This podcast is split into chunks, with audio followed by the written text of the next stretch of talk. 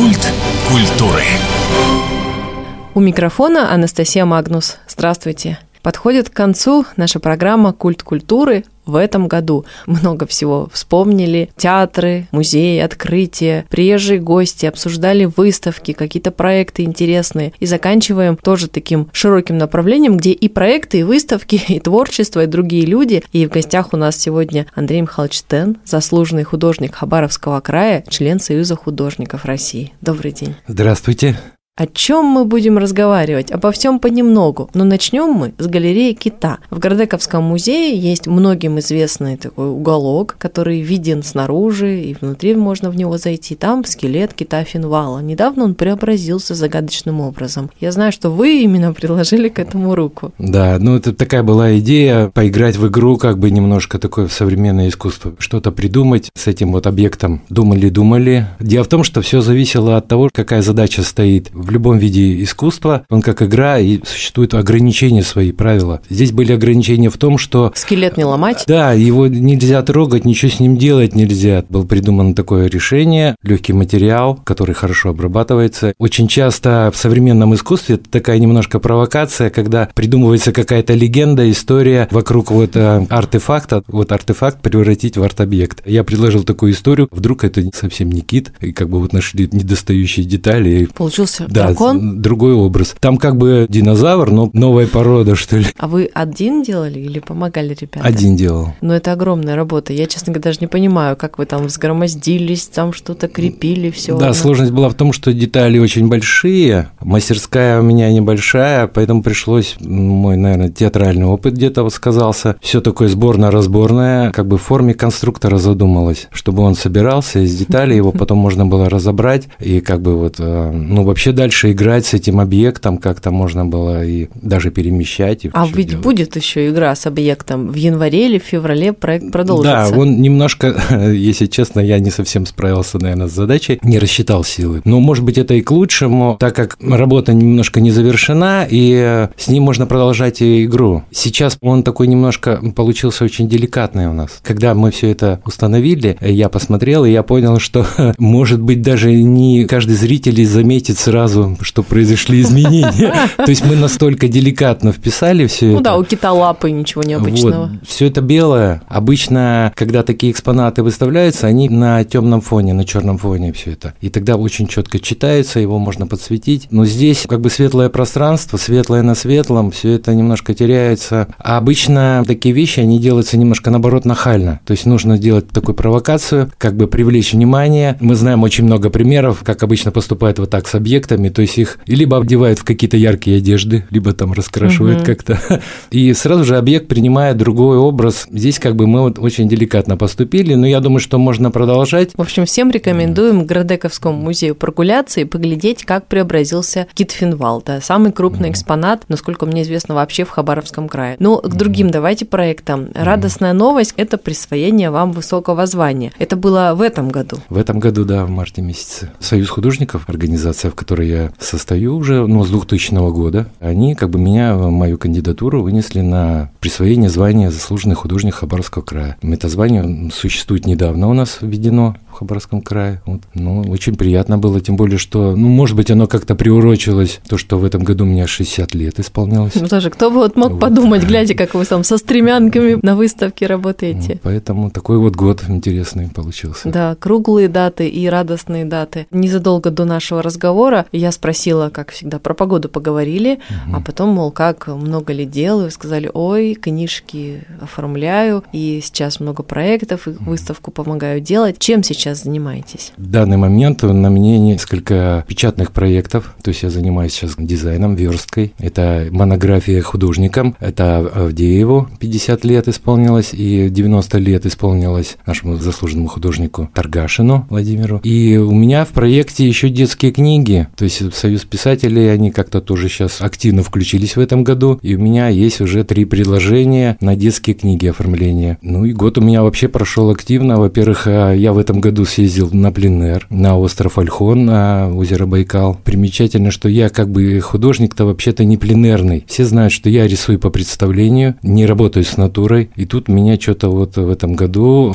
Повело. Как-то, да, я решил вот сделать такой безумный шаг немножко, авантюру, и съездить на пленэр. Как-то немножко поменять что-то в себе, может быть, новые какие-то в поисках новых впечатлений. Получилось? Обогатить. Мне кажется, я очень удачно съездил, наработал много материала интересно нового. Может быть, будет, скорее всего, будет какая-то выставка. Да а уж мы к анонсам переходим. Ну и у меня в прошлом вот этот уходящий год поучаствовал в выставках активно. У меня была персональная выставка в Владивостоке. Она называлась «Битум. Опыт номер один». Дело в том, что все работы выполнены битумным лаком на бумаге. Новая техника, которой я сейчас увлекся и очень усиленно много в ней работаю, не до конца не все выработал даже в ней. Она не ваша, не авторская? Она... Авторская техника. Это вы придумали и создали? Нет, ну с материалом с этим работают многие художники, но как экспериментальный материал, потому что он дает неожиданные эффекты. Но я э, как бы увлекся этим материалом и привнес свои какие-то наработки. То есть я скомбинировал несколько техник, там техника граттажа у меня идет. Надо а, рассказать слушателям в двух словах, что это. Ну, техника граттажа – это техника процарапывания. Ее придумали еще художники-сюрреалисты. Макс Эрн, по-моему, придумал. Когда на восковую поверхность загрунтованную ее сцарапывают, получается такой эффект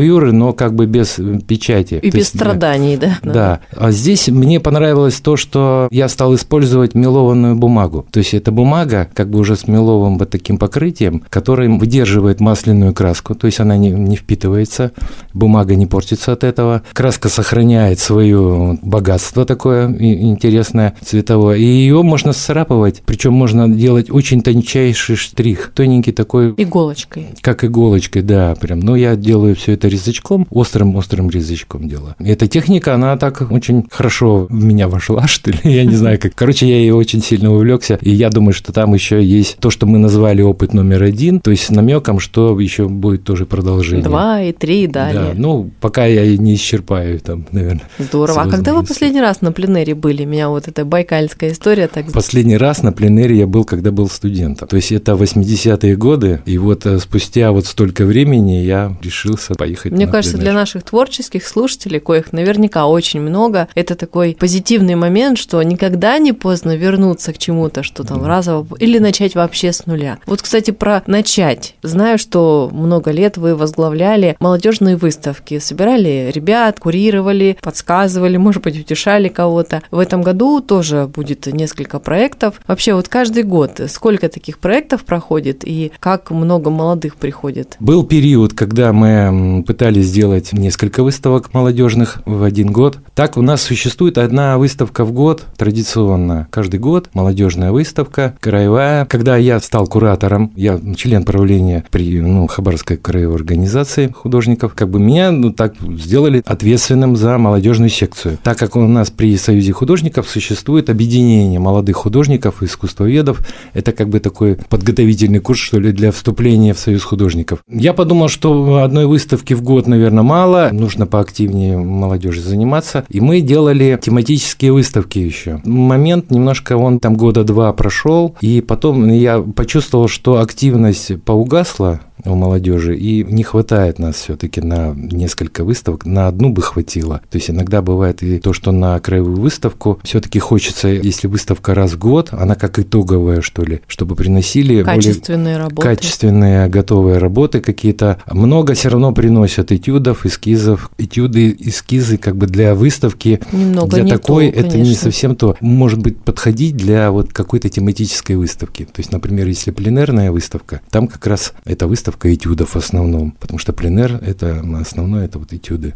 Ну, может быть, для наших слушателей странно это звучит, ну, что за год нельзя нарисовать, но у многих же еще свои проекты, наверное, поэтому. Сейчас э, время такое, что молодежь еще не может себя целиком посвятить, да, вот творчеству, потому что кушать нужно, тоже ну, надо. Да, нужно зарабатывать деньги, это совмещение, поэтому пока такой отдачи нету. Вот кто может себя более полно отдавать, того более удачно и получается. И вот многие при мне молодые все вступили в союз художников очень удачно, быстро, и вот из-за того, что они стали себя более полно отдавать творчеству. Когда чему-то отдаешься, конечно, результат есть. Конечно. Ну вот, слушайте, мы пробежали по целому году уже. Mm-hmm. Если так более четко подводить итоги, то, наверное, три самых ярких события минувшего года для вас. Во-первых, у меня были вот персональные выставки.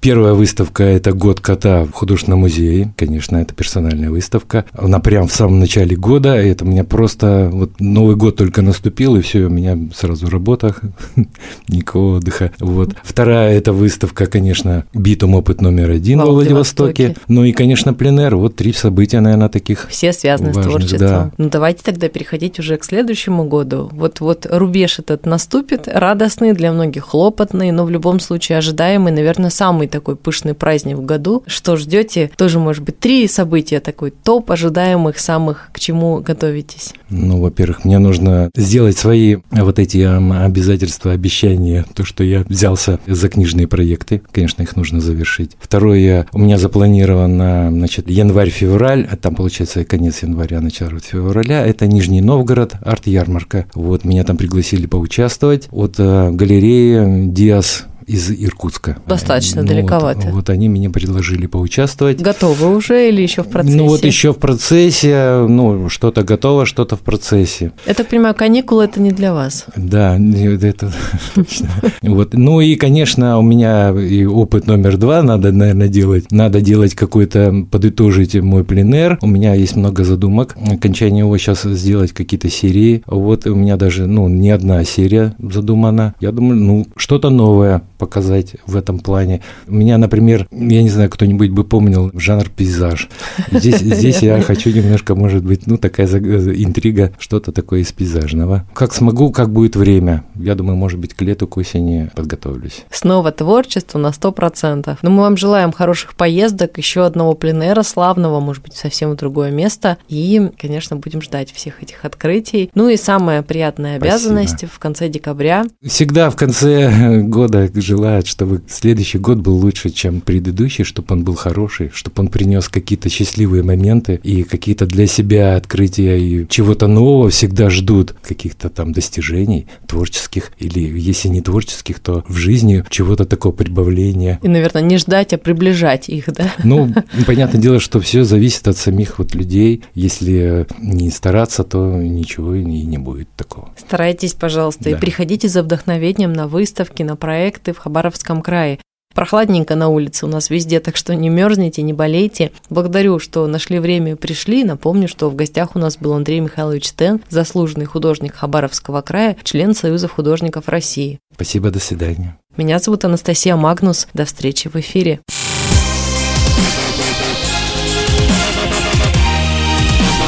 Культ культуры.